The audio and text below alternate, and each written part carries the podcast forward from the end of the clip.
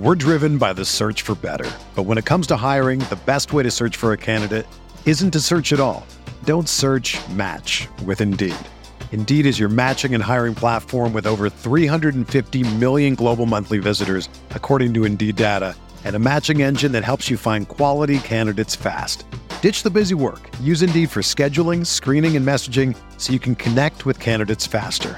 Leveraging over 140 million qualifications and preferences every day, Indeed's matching engine is constantly learning from your preferences, so the more you use Indeed, the better it gets. Join more than 3.5 million businesses worldwide that use Indeed to hire great talent fast. And listeners of this show will get a $75 sponsored job credit to get your jobs more visibility at Indeed.com slash BlueWire. Just go to Indeed.com slash BlueWire right now and support our show by saying that you heard about Indeed on this podcast. That's Indeed.com slash BlueWire. Terms and conditions apply. Need to hire? You need Indeed. What do you think about the Laker team now? You follow the box scores of the games every day? Just the Lakers. You're kidding. That is really a compliment. I was pleased to see you smile at the top of our show because once the game starts, you have a game face. You don't smile much out there. I don't think you have to do things for money anymore. Correct. What's up, Laker fans? Happy game one of the second round to everyone in these wide open NBA playoffs. If you've been watching and you don't get the impression that the Lakers at least have a shot, I don't think you've been paying close enough attention. But every day is going to matter and it's fragile, right? It's something that could all, an injury, knock on wood, or anything like that, right? It's, we know with the journey of these last couple of years how precious this opportunity is. And as we said yesterday, the basketball gods have blessed us with a Lakers versus Warriors, LeBron versus Steph, all that great stuff. If you want to hear part one, uh, this is kind of a two part preview pod. Listen to yesterday's pod. We get into the Lakers defense against Golden State a little bit more, uh, the rotations, the matchups a little bit in that respect. We're going to flip the court in this pod today and talk a little bit about the Lakers on the offensive end of the floor D. And as I've I've said about game 6 against Memphis being kind of this truth revealing game, one of the main things to me was the amount that LeBron was used off of the ball, the degree that the Lakers relied on their skill guards to kind of run the offense and go through them. D'Angelo Russell was phenomenal. Uh, but really how the Lakers attacked was different than any other LeBron team that I've ever seen in a really crucial game. And they're going up against a Golden State team that is are really the godfathers of switching in the NBA, I would say, one through five. And Memphis went to way more switching starting in game two of that series. And the Lakers are in such an interesting spot with this new roster that they don't get a lot of reps about, oh, this is how we're going to attack switches. This is how we're going to attack yeah. drops and blitzes. And so there's been a certain degree of like learning on the job in which I think that the Memphis experience in switching against or and going against their switching and they have good defenders. They have a really good rim protector, probably better than anybody Golden State has in terms of shot blocking at least. Uh, but those reps kind of on the fly, I think, are going to be super helpful. So you've watched Golden State for years and years and years. They have a slightly different roster this year, but talk to us about how they switch and the problems that they pose in doing so.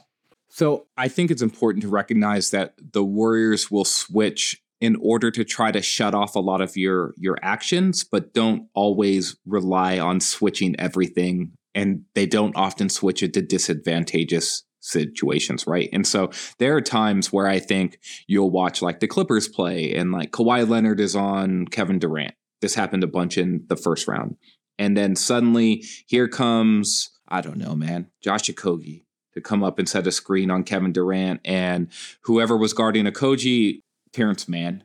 It's like now Kawhi would give up that switch and he'd give it up fairly easily just because switching was their base defense and the idea is to switch everything all of the time. And the Warriors aren't like that. They don't have to switch. I think that they'd prefer to not switch actually a bunch of times if they can avoid it, particularly because they can't effectively switch one through five and survive without doing a bunch of stuff on the back end in order to try to compensate. When Steph Curry is on the floor or when Jordan Poole is on the floor, they don't want to switch at all. I don't think they will. Sw- if both those guys are on the floor, they might switch the other three positions, right? Like it, or they might s- switch weak side exchanges between between guards that like, but on ball actions, they're going to try to hedge and recover back. Very similar to what Memphis did with Ja Morant at the point of attack. Mm-hmm. And so, and then if they do switch Pete and they do get Steph isolated against like a bigger player like LeBron or AD, for example, then Steph will do his best to stand those guys up. He will battle, he competes defensively. But a lot of times, then what you'll see is they will shade behind that and they will send early help.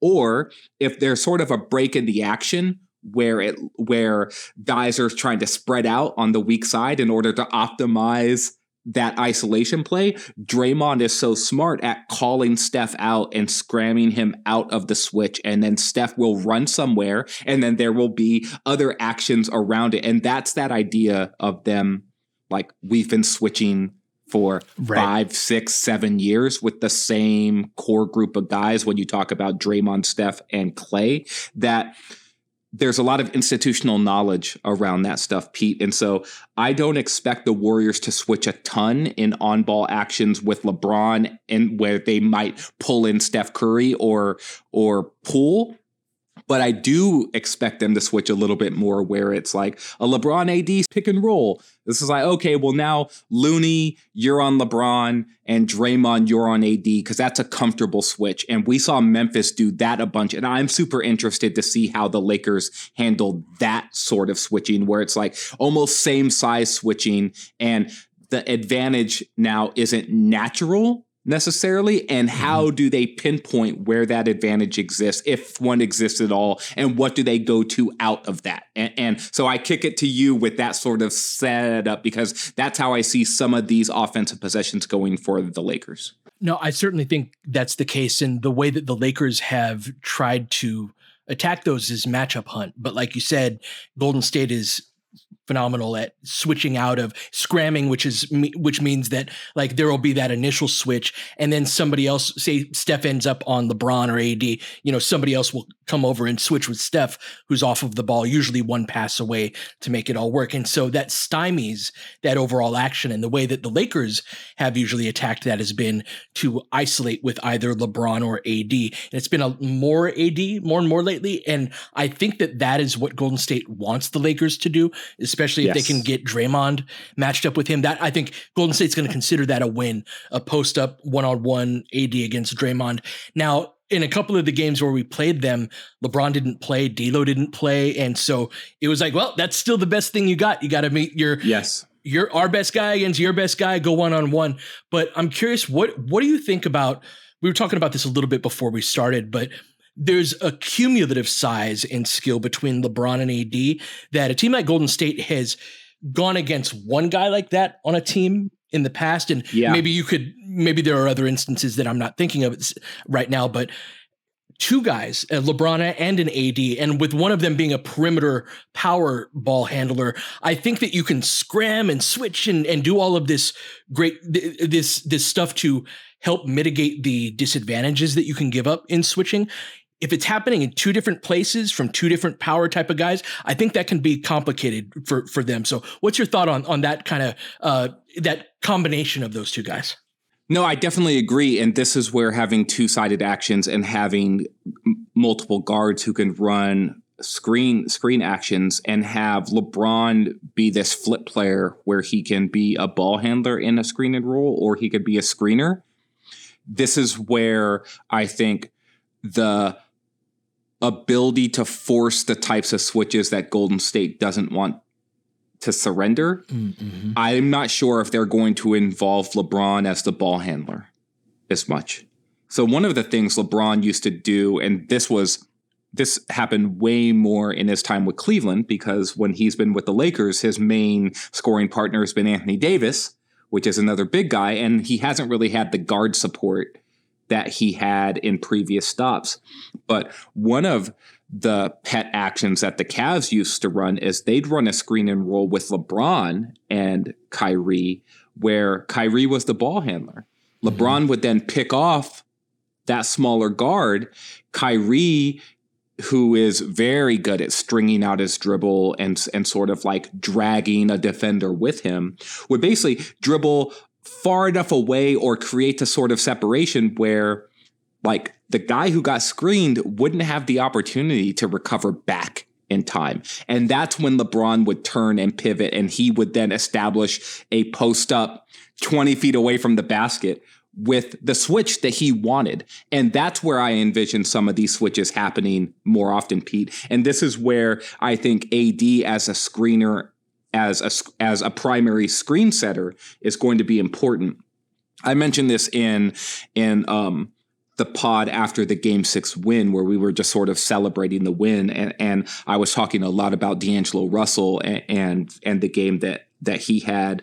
But a couple of the possessions that I highlighted were possessions where Memphis switched off of an AD ball screen. Mm-hmm. And it was because D'Lo was playing with better pace coming off screens in game six than he had really all series. And I think that this is important towards forcing switches. It's can you engage the other defender in a way where you make him stay with the ball? And D'Lo doesn't do this a lot. He likes to put guys in jail. He likes to come off of screens very slowly and probe. But when he was looking to turn the corner and AD was setting good screens and rolling hard, then it's like, okay, you've got those two things working in tandem and they were forcing some switches. And D'Lo hit AD with a couple of nifty passes for easy yeah. buckets around the basket when the guards really couldn't stay with AD on the roll and the big wasn't up well enough in order to sort of disrupt D'Lo's passing angles.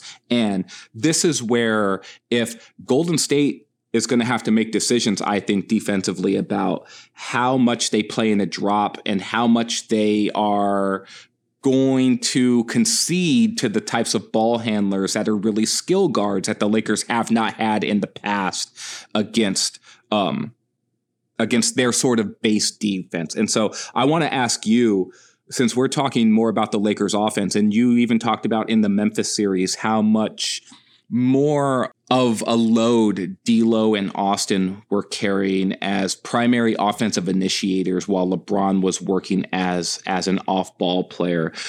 Do you see that? Do you envision that continuing against a Warriors team? And how do you think the Warriors are going to handle skill guards where they have to go over the top like they will against D'Lo and Austin?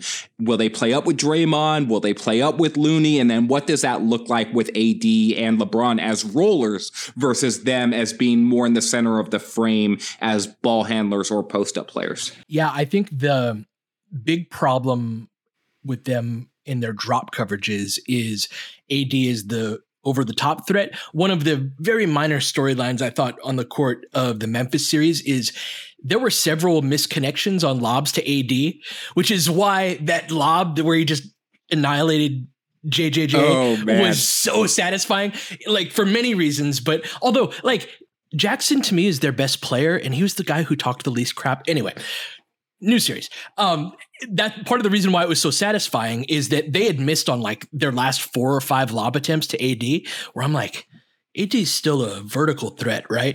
And I, I just needed to see yeah. one, right? yes, I just needed to see one, and and and boy did we. And so the thing about on those switches, I think D'Lo becomes super important because he can make those passes into those tight windows, and like part of that is when you co- when you coach against a switching defense, one of the things you tell your players is, you know, switching equals slip. There are a lot of slip screen type of opportunities, and if you uh, at the moment of the switch is when the switch is the most vulnerable, and if AD just reverse pivots and puts out that target the way that he did, the way that you were just describing. D'Lo's really good at making that pass right on the dot. And with both Looney and Draymond back there, this is part of why I think Kuminga at least will play a role in this series, is yeah. that AD can get inside position. So he has advantageous position as it is, and then put his arm up his opposite arm up and just like throw the ball up here and yeah maybe they can they swarm AD but it's not Jackson at the rim that's going to be that's you know, right. d- defending those shots. And if they put too much pressure down there, it's a kick out to D'Lo or Austin for three right there, right? And so that to me is against the switching, I think that the precision passing of D'Lo in particular is going to be super important to exploit that switching. And then in the drops, like Austin's ability to hit that little floater in that mid range, that's tailor made for those drop coverages. The way we ended game one against Memphis with Austin just going nuts down the stretch on the same play over and over, that was against that drop coverage where it was he was too deep. If that big man comes up higher, D, that's where those pocket passes for the roll man for LeBron. Yeah. I love that you brought up roll man LeBron right there. Lob threat AD. And that's going to be Draymond or Looney on a back pedal. That's a hard ball to get to. And so I just think we that if we can get the guys on the move, the star players in particular, and I think this is the key point, if we're stationary in half court, like Golden State's going to eat you up defensively. If we can get the athletes on the move, I think we pose a lot of problems for them. Yeah, I also think too that one of the ways in order to get into a defense where you have some size advantages and athleticism advantages, right? Um, and and I want to talk about this more in the second half half of the pod when we talk about um, some of the bench groups, right? And and and what those bench groups might look like. But a lot of where you can get advantage is on ball reversals and then quick dives and quick cuts and quick dribble penetrations right mm-hmm.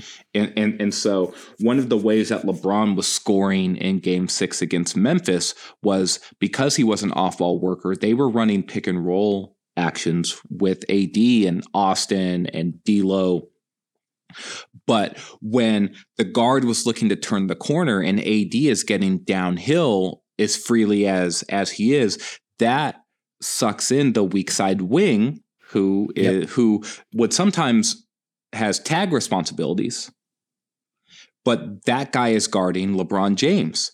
And so LeBron is such a good cutter that when that guy mm. turns his head or he takes a step into the paint, LeBron is moving with him and is looking to cut right in the wake of that defender sinking into nail or help responsibilities. And so this is another way that you can leverage LeBron's athleticism without him having to beat his man. Because I think the Wiggins LeBron matchup that. is going to be a is can be a pivot can be one of the many pivot points that exist within this series. And Wiggins has always gotten up to play LeBron in the same way that like Brandon Ingram has always gotten up to play like Kevin Durant or the way like and there are countless examples of this throughout history. But you know, like Wiggins and LeBron have a history. Wiggins was drafted by the Cavs in the offseason in which LeBron went back to the Cavs. LeBron as behind the scenes rumor mongering goes, like LeBron was basically just like, look, this dude plays my position. You could trade this dude and go get me a different dude. And they did. They traded him for Kevin Love. And a championship was won and no hard feelings for anyone, but maybe some hard feelings for Andrew Wiggins. Right. So I'll be so Wiggins always gets up to play against LeBron and his ability to sort of score, um, but also like he will defend LeBron hard and finding ways to get LeBron downhill where he doesn't have to use a live dribble or a post up in order to power through Andrew Wiggins. I think that that's going to be super important. But let's go to break here, Pete. And and on the other side, I want to talk about another power wing that the Lakers have at their disposal, whose name is not LeBron James, who I think can be a critical player within the series. We're driven by the search for better. But when it comes to hiring, the best way to search for a candidate isn't to search at all. Don't search match with Indeed. Indeed is your matching and hiring platform with over 350 million global monthly visitors, according to Indeed data, and a matching engine that helps you find quality candidates fast. Ditch the busy work. Use Indeed for scheduling, screening, and messaging so you can connect with candidates faster. Leveraging over 140 million qualifications and preferences every day, Indeed's matching engine is constantly learning from your preferences, so the more you use Indeed, the better it gets. Join more than 3.5 million businesses worldwide that use Indeed to hire great talent fast. And listeners of this show will get a $75 sponsored job credit to get your jobs more visibility at Indeed.com slash BlueWire. Just go to Indeed.com slash BlueWire right now and support our show by saying that you heard about Indeed on this podcast. That's Indeed.com slash BlueWire. Terms and conditions apply. Need to hire? You need Indeed.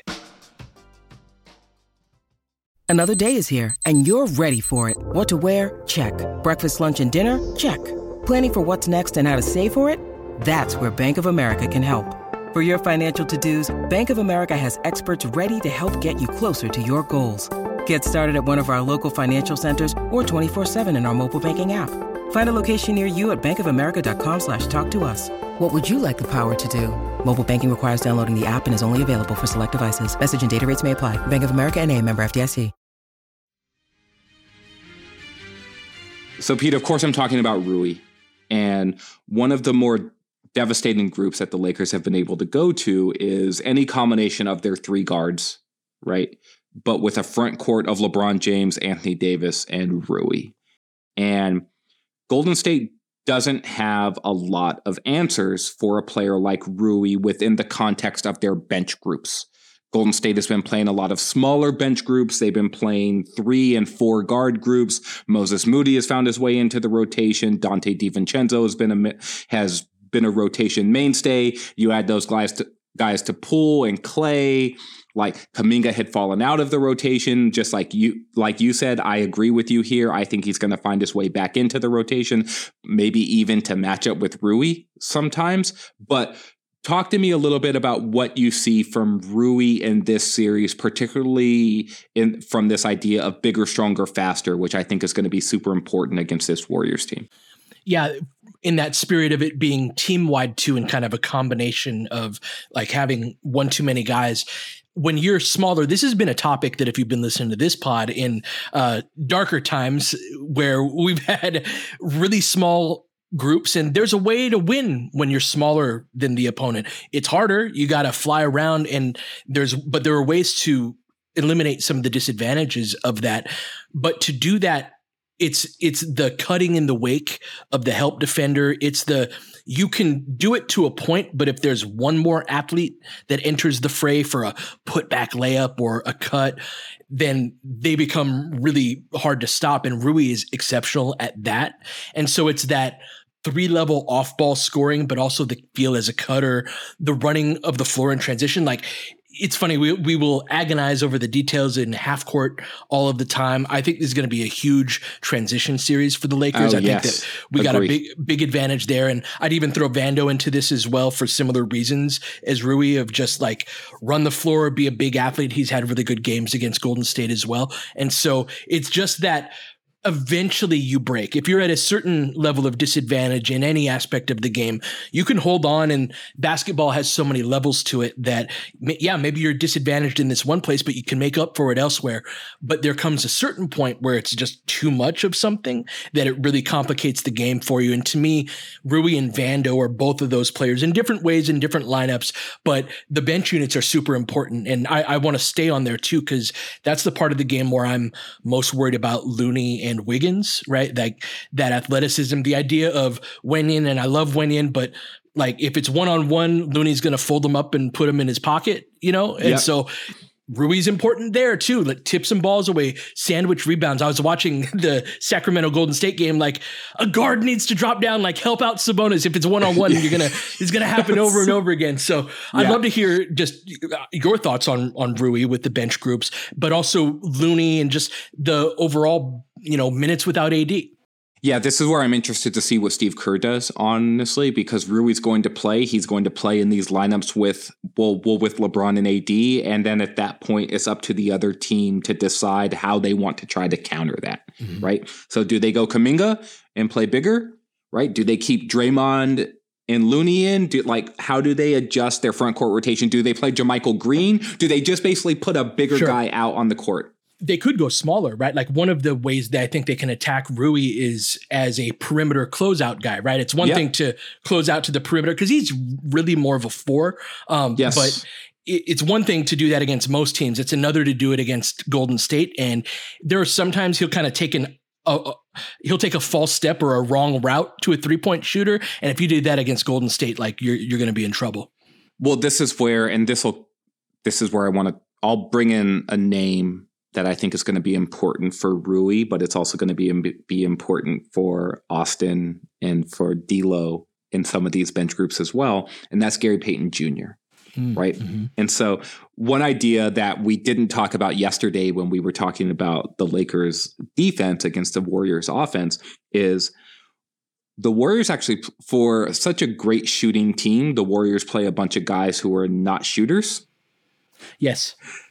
Right. And so, the idea of minutes with like Kuminga on the court or Looney and Draymond on the court or Kuminga on the court, right? Or Gary Payton Jr., or I'm sorry, the second on the court. These are players who are not jump shooters, and the Lakers have typically f- feasted defensively when mm-hmm. they basically are allowed to leave one of these, to leave any player open and use that guy, put size on that player, and then have that player be a, a rotating guy in lineups where it's like Rui and LeBron and Wenyen, for example, and Wenyen is on, and let's say Looney is in the game, but but Draymond is not, right? And on, so let's say Wiggins is in the game. So could Rui guard Wiggins? I think Rui would guard Wiggins in in that case, but maybe LeBron does. But mm-hmm. one of LeBron or or Rui is gonna play defense on Gary Payton right? And that means that guy becomes a roamer. And that guy mm-hmm. becomes the guy who can sandwich rebound and tip away some. Payton's going to crash too, so you sure. have to account for him, right? But what I'm saying is, is that if you can play, uh, if you can keep a, a six eight guy on the court against even a super athlete like like Payton II, then you start to be. Hopefully, you can then manage the backboards a yeah. little bit better. And that's an important this is where I think Rui defensively can stay on the court when they try to spread you out, right? While also saying, like, okay, well, now offensively, can we go to him in the post or as a release valve? Yeah. Can he run in transition? Can he cut behind? defenders, and then now he's just a big dude finishing at the front the rim against a team that is smaller or has AD on the court with him or Wenyen crashing the gla- like there's a lot of collective size that the Lakers can throw at the Warriors that I think is going to matter offensively as much or even more than it matters defensively. And the way the Warriors have typically tried to get bigger players off of the court is by spreading them out and making them run and then defend. But, and maybe they'll be able to do that to these Lakers. Like, I, I think that that's an open mm-hmm. question still, right? Um, especially when it comes to fouling and, and, like playing up in screen game and a lot of decision making on like chasing from the backside. There's so many aspects of this that that are important. But if the Lakers can do any of that stuff reasonably well at like a baseline level, I think offensively they're going to see the benefits of of that size way more when typically you think of size being an aid to you defensively. And that's going to be the push and pull, I think, of this series. I wanted to throw another name out at you, though, because I think he's going to be important both offensively and defensively. And this is going to be now for bench units that involve Steph Curry, and that's Dennis Schroeder. So, Dennis, I think, is the Lakers' best lock and trail defensive player. He is the best guard at getting over the top of screens, and he plays with relentless motor defensively. Offensively, he's also their best downhill guard. He is the guy who attacks the basket with the most ease, and he's the guy who is also most comfortable, not most comfortable, but is very comfortable playing in the mid range with a pull up jumper against a drop coverage as well. Talk to me about Dennis and what role do you think he has in this series. First of all, offensively, but then also hit some of the defensive stuff because we didn't bring him up in yesterday's pod. If it's okay, I'll start on the defensive end because yeah, please. Um, he's the number one guy that I'm most concerned about his legs right? He's somebody who really competed hard throughout the year. And a lot of the wins in the middle of December and January that you, people barely remember, but absolutely contributed to the final total was because Dennis Schroeder was playing as hard as he possibly could. And there have been a couple of times down the stretch of this season. And remember, they gave him the last week of the regular season off, which I thought was a great move. But he's somebody who's uh, struck me as being near the end of his gas tank. Uh, uh, maybe not end, it's but it's a concern that I have. And when you have to guard Steph Curry, if you don't have your legs, that can be a difficult thing. Right now, I think that it's more likely to like he only averaged like four points a game in that uh, series against Memphis. I think that particular issue can be a bigger problem when you're going against a strong player, uh, yes, rather than somebody that you're chasing around like like Steph. But I mean, Steph prevents presents you know just tremendous challenges on that front. But on the offensive end, his ability to get downhill and into the teeth of the defense, Vanderbilt did some of this too. Where you watch the games against Golden State, and Dennis was right in the middle of the action offensively with his slot drives, you know, and his dump offs. Had a great, great lob to AD in, in one of the games, and uh, yeah, that to me that downhill nature, and he can be the perimeter version of Rui in that like we had it defended until that last guy came in yeah, to the picture. Yeah. Eh, but it's funny, like as I hear myself talk throughout this pod, I'm like, I'm optimistic. Like I'm very positive and very like I see the good in this for the Lakers sure. to a greater degree than than uh, than even the last series. So I'm like you trying to caution against some of that? Yeah, uh, not not trying to. Ca- I mean, they're the Warriors, man. They're the defending champs. They haven't lost in ten years, right? And so it being so on that side of the ledger, I'm, I'm, I'm like, what am I missing? What are, this is something that I've I've felt for a couple of years that our our size and athleticism and just athletic gifts would give them problems, but they're the champs. So I'm looking for more things to argue in in their favor, I suppose. No, so I mean, look, there's no the the old pop saying about like um appropriate fear, right? Mm-hmm. And there's a ton of that when it comes to these Warriors. I could rattle off six, seven, eight things where I'm just like, hey man, like if this goes this way and I could see it going this way. I need to hear a few war- of them.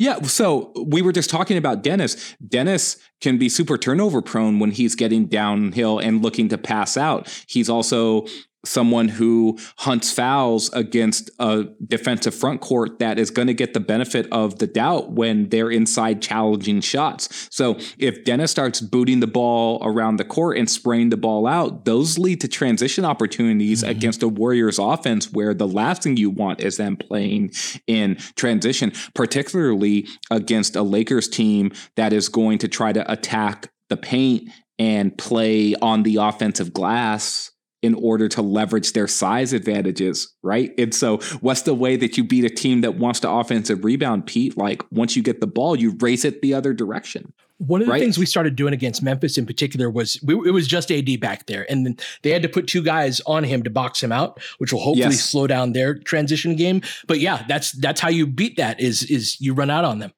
Yeah, but also it's just like one of the things that the Warriors do very well is that Draymond is essentially their point guard, but he starts at power forward and plays a ton of center. And so he is their best grab and go player. They outlet the ball to him. And so when he's getting rebounds, there's no outlet, there's no waiting. It's just go. It's, it's it's all go go go go go. And then they you want to talk about running principles. Darvin Ham has talked about running principles all season. No one has better running principles within mm-hmm. the context of what they want to do offensively within the scope and within the context of their larger ideas offensively than what the Warriors are going to do in terms of their running habits and running deep corner and running deep corner and then crossing baseline side. A lot of teams don't do that anymore where you actually have to track guys that are changing ends. Steph runs up one side of the court and he's looping. Yeah all the way around and then he's circling all the way back up to to the top of the floor in order to get a handoff. And then after he gets a handoff he throws it back to the player he got the handoff from. Then he runs a dribble pitch and then Draymond flips the screen and then he runs a screen and roll going the other direction. And suddenly you're like holy shit I just ran. How much did I just run? And I got screened 3 different times by Draymond Green. Right? Just to and then if AD is below the level of the ball on any of those, or whoever is guarding Draymond, it's like Steph's gonna get up and open three. Like how, how high, is, real quick, how high do you think AD is on the screens? I think AD is going to play like a half a step below the level okay. to start. And I think that he's going to see how comfortable Steph is pulling the trigger on these shots when it's Anthony Davis there, right? And if you have to inch up higher and inch up higher, I trust that they will make those adjustments. I hope those adjustments come early. I do not expect the Lakers to like trap Steph at the point of attack the way that the Kings were. Um, although if they do do that, I trust LeBron James on the back line. Yeah, I think that's a like situational, maybe last five minutes of you know, maybe before, yeah. but yeah, not not the whole game. So we'll see. Like I expect the Lakers to be aggressive with Steph. I expect them to be up, right? But not all the way up where they are overcommitting res- not it's hard to you say don't give up overcommitting up resources. To Draymond, right? Like you were talking about this yesterday where Draymond has the ball in the middle of the floor and it's a 4 on 3 situation. That's a bad spot. Well, also too it's just like the Warriors just dealt with this same exact strategy with against the Kings. And right. what they started to do was set screens with Looney. So that would be putting LeBron in the action, putting Draymond on the wing. And then they were doing the old Orlando Magic style, where if go back and watch tape of the 2008, 2009, 2010 Orlando Magic, where Dwight Howard would set the screen in a screen and roll. And rather than throw the ball directly to Howard, they pitch to the wing, and then the wing would throw a direct entry into Dwight after Dwight dove, and then Dwight would get a ton of easy baskets inside. And the Warriors were just doing a ton of that to Sacramento. And so they have counters to all of this stuff, Pete. Yeah, and, not and the first time they've seen any of this. Yeah. yes, right. They've been playing the same way for well, 10 years. That to me is why Anthony Davis is such a central figure on defense because there is no scouting that. There is no like, oh, we've played against that before. The time you did before was against Anthony Davis, right? And, yes. Uh, that did not have LeBron or or this kind of team around him, right? And so that's why he's the the he's the the rule breaker. He's the guy who can yep. get them out of what they do, them being so entrenched in in what they do and having counters for everything. He's the one that they they don't have you know tons and tons of reps of experienced against. So, bef- I know we've got a couple of more minutes before we well before we wrap this up. I want to get back to the Lakers offense a little bit mm-hmm. um, because one of the ideas that is a double-edged sword a little bit, but teams try to do it and they try to do do it a lot is they try to attack Steph on mm-hmm. defense like, oh, you're their best offensive player, so let's make you work on defense. And we talked a lot about who we thought the Lakers would defend, but we didn't talk a lot about who we thought the Warriors might defend. I imagine that they start Looney on AD. I think they start Wiggins on LeBron, and I think they start Draymond on Vando so that he could be a helper. Mm between the guards, who do you think Steph defends and who do you think Clay defends? I think it's probably Clay on D'Lo and Steph on Austin, just because I think that that's what it's hard to cross match a ton. You know, I think, mm-hmm. and I mm-hmm. think that's what we're gonna do. Do you see it the same way? I kind of do see it the mm-hmm. same way. I'm just interested because Austin's been taking on so much more ball handling responsibilities as the initiator, and I think that whoever Steph is on is going to be the guy who plays a lot in pick and roll. And I'm just wondering, we haven't talked a lot about Austin or D'Lo on offense to, to this point, but they're going to end up being critical figures in Yeah. whatever the Lakers do offensively. And so before we wrap up, just give me, you know, 30 seconds or a minute on each of those guys or one of those guys to in terms of what you think is important from either or both of them. so I'll end up at at D'Lo and Austin, but I think the what underlies a lot of this is, to me is the idea of of fatigue and and and we were talking about this a little bit yesterday, and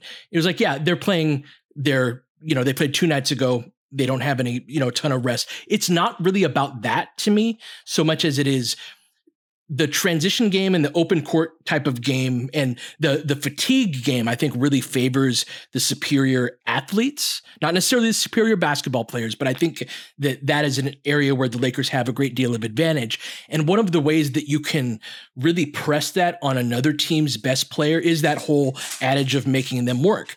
The problem with that is a lot of times your player is not good enough right? The guy that is your number one player Yeah. on offense is hiding on somebody that they really don't have to do a whole lot of work against. And that's where having both Austin and D'Lo in the starting group, I think, is really important. In that, like, run the offense through whoever's Steph is guarding, and he's one of the most su- supremely conditioned athletes of all time, right? So, like, this is a this is a, a, a tall ask, but I think that we're uniquely positioned to make him work every single possession in ways that I think will have a cumulative effect.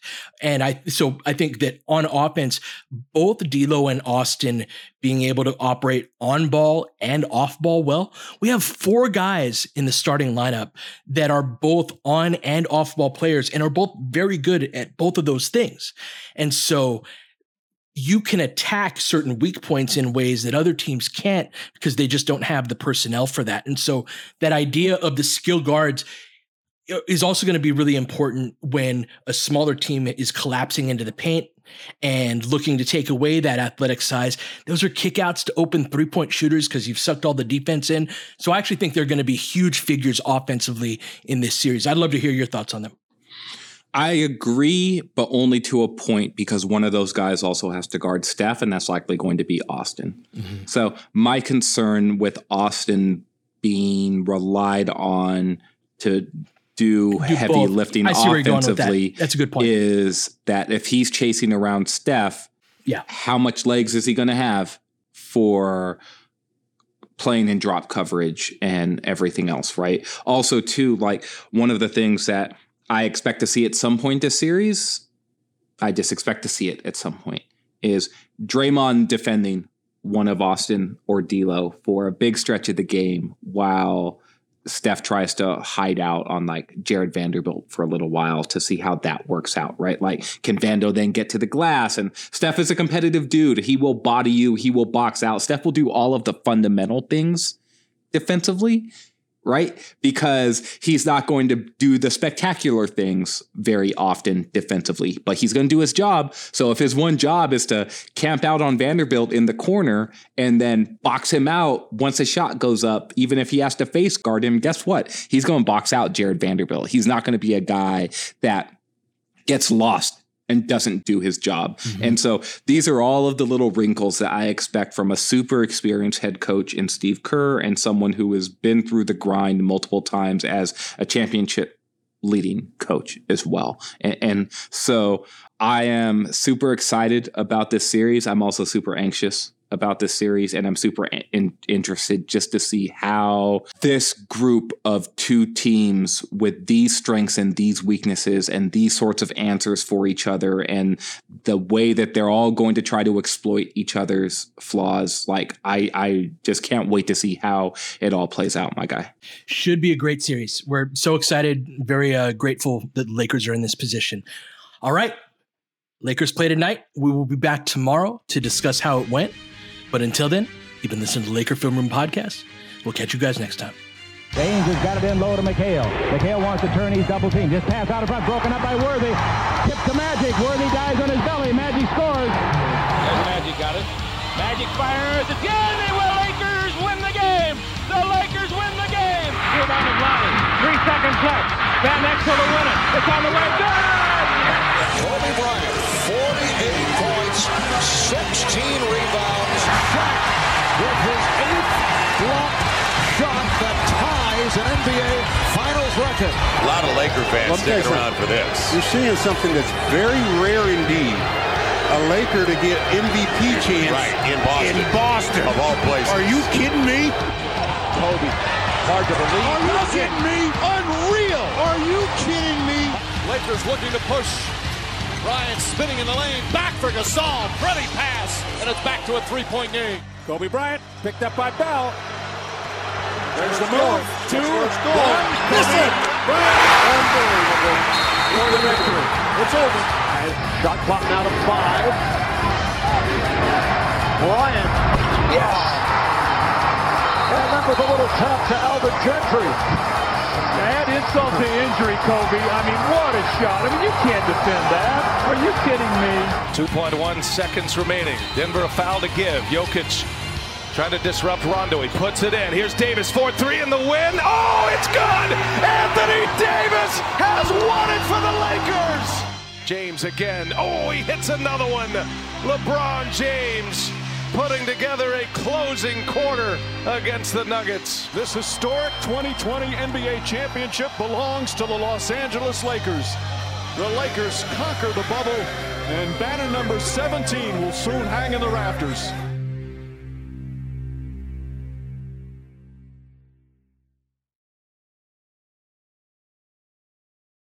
The headlines remind us daily the world is a dangerous place. The elites in charge say everything's fine, stop noticing. But you know better. And your gut knows that time is short to prepare for a world that is four missed meals away from chaos. My Patriot Supply has helped over 3 million families become more self reliant and is the company Americans trust to prepare. Go to mypatriotsupply.com and secure their best selling three month emergency food kits. Each contain delicious breakfasts, lunches, and dinners, averaging over 2,000 calories per day.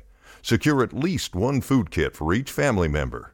For a limited time, save $200 plus get free shipping on all their Ready Hour three month emergency food kits. You're not ready if it's not Ready Hour Foods. My Patriot Supply also has solar power generators, water filtration units, biomass stoves, heirloom seeds, and critical survival gear. Shop mypatriotsupply.com today. mypatriotsupply.com.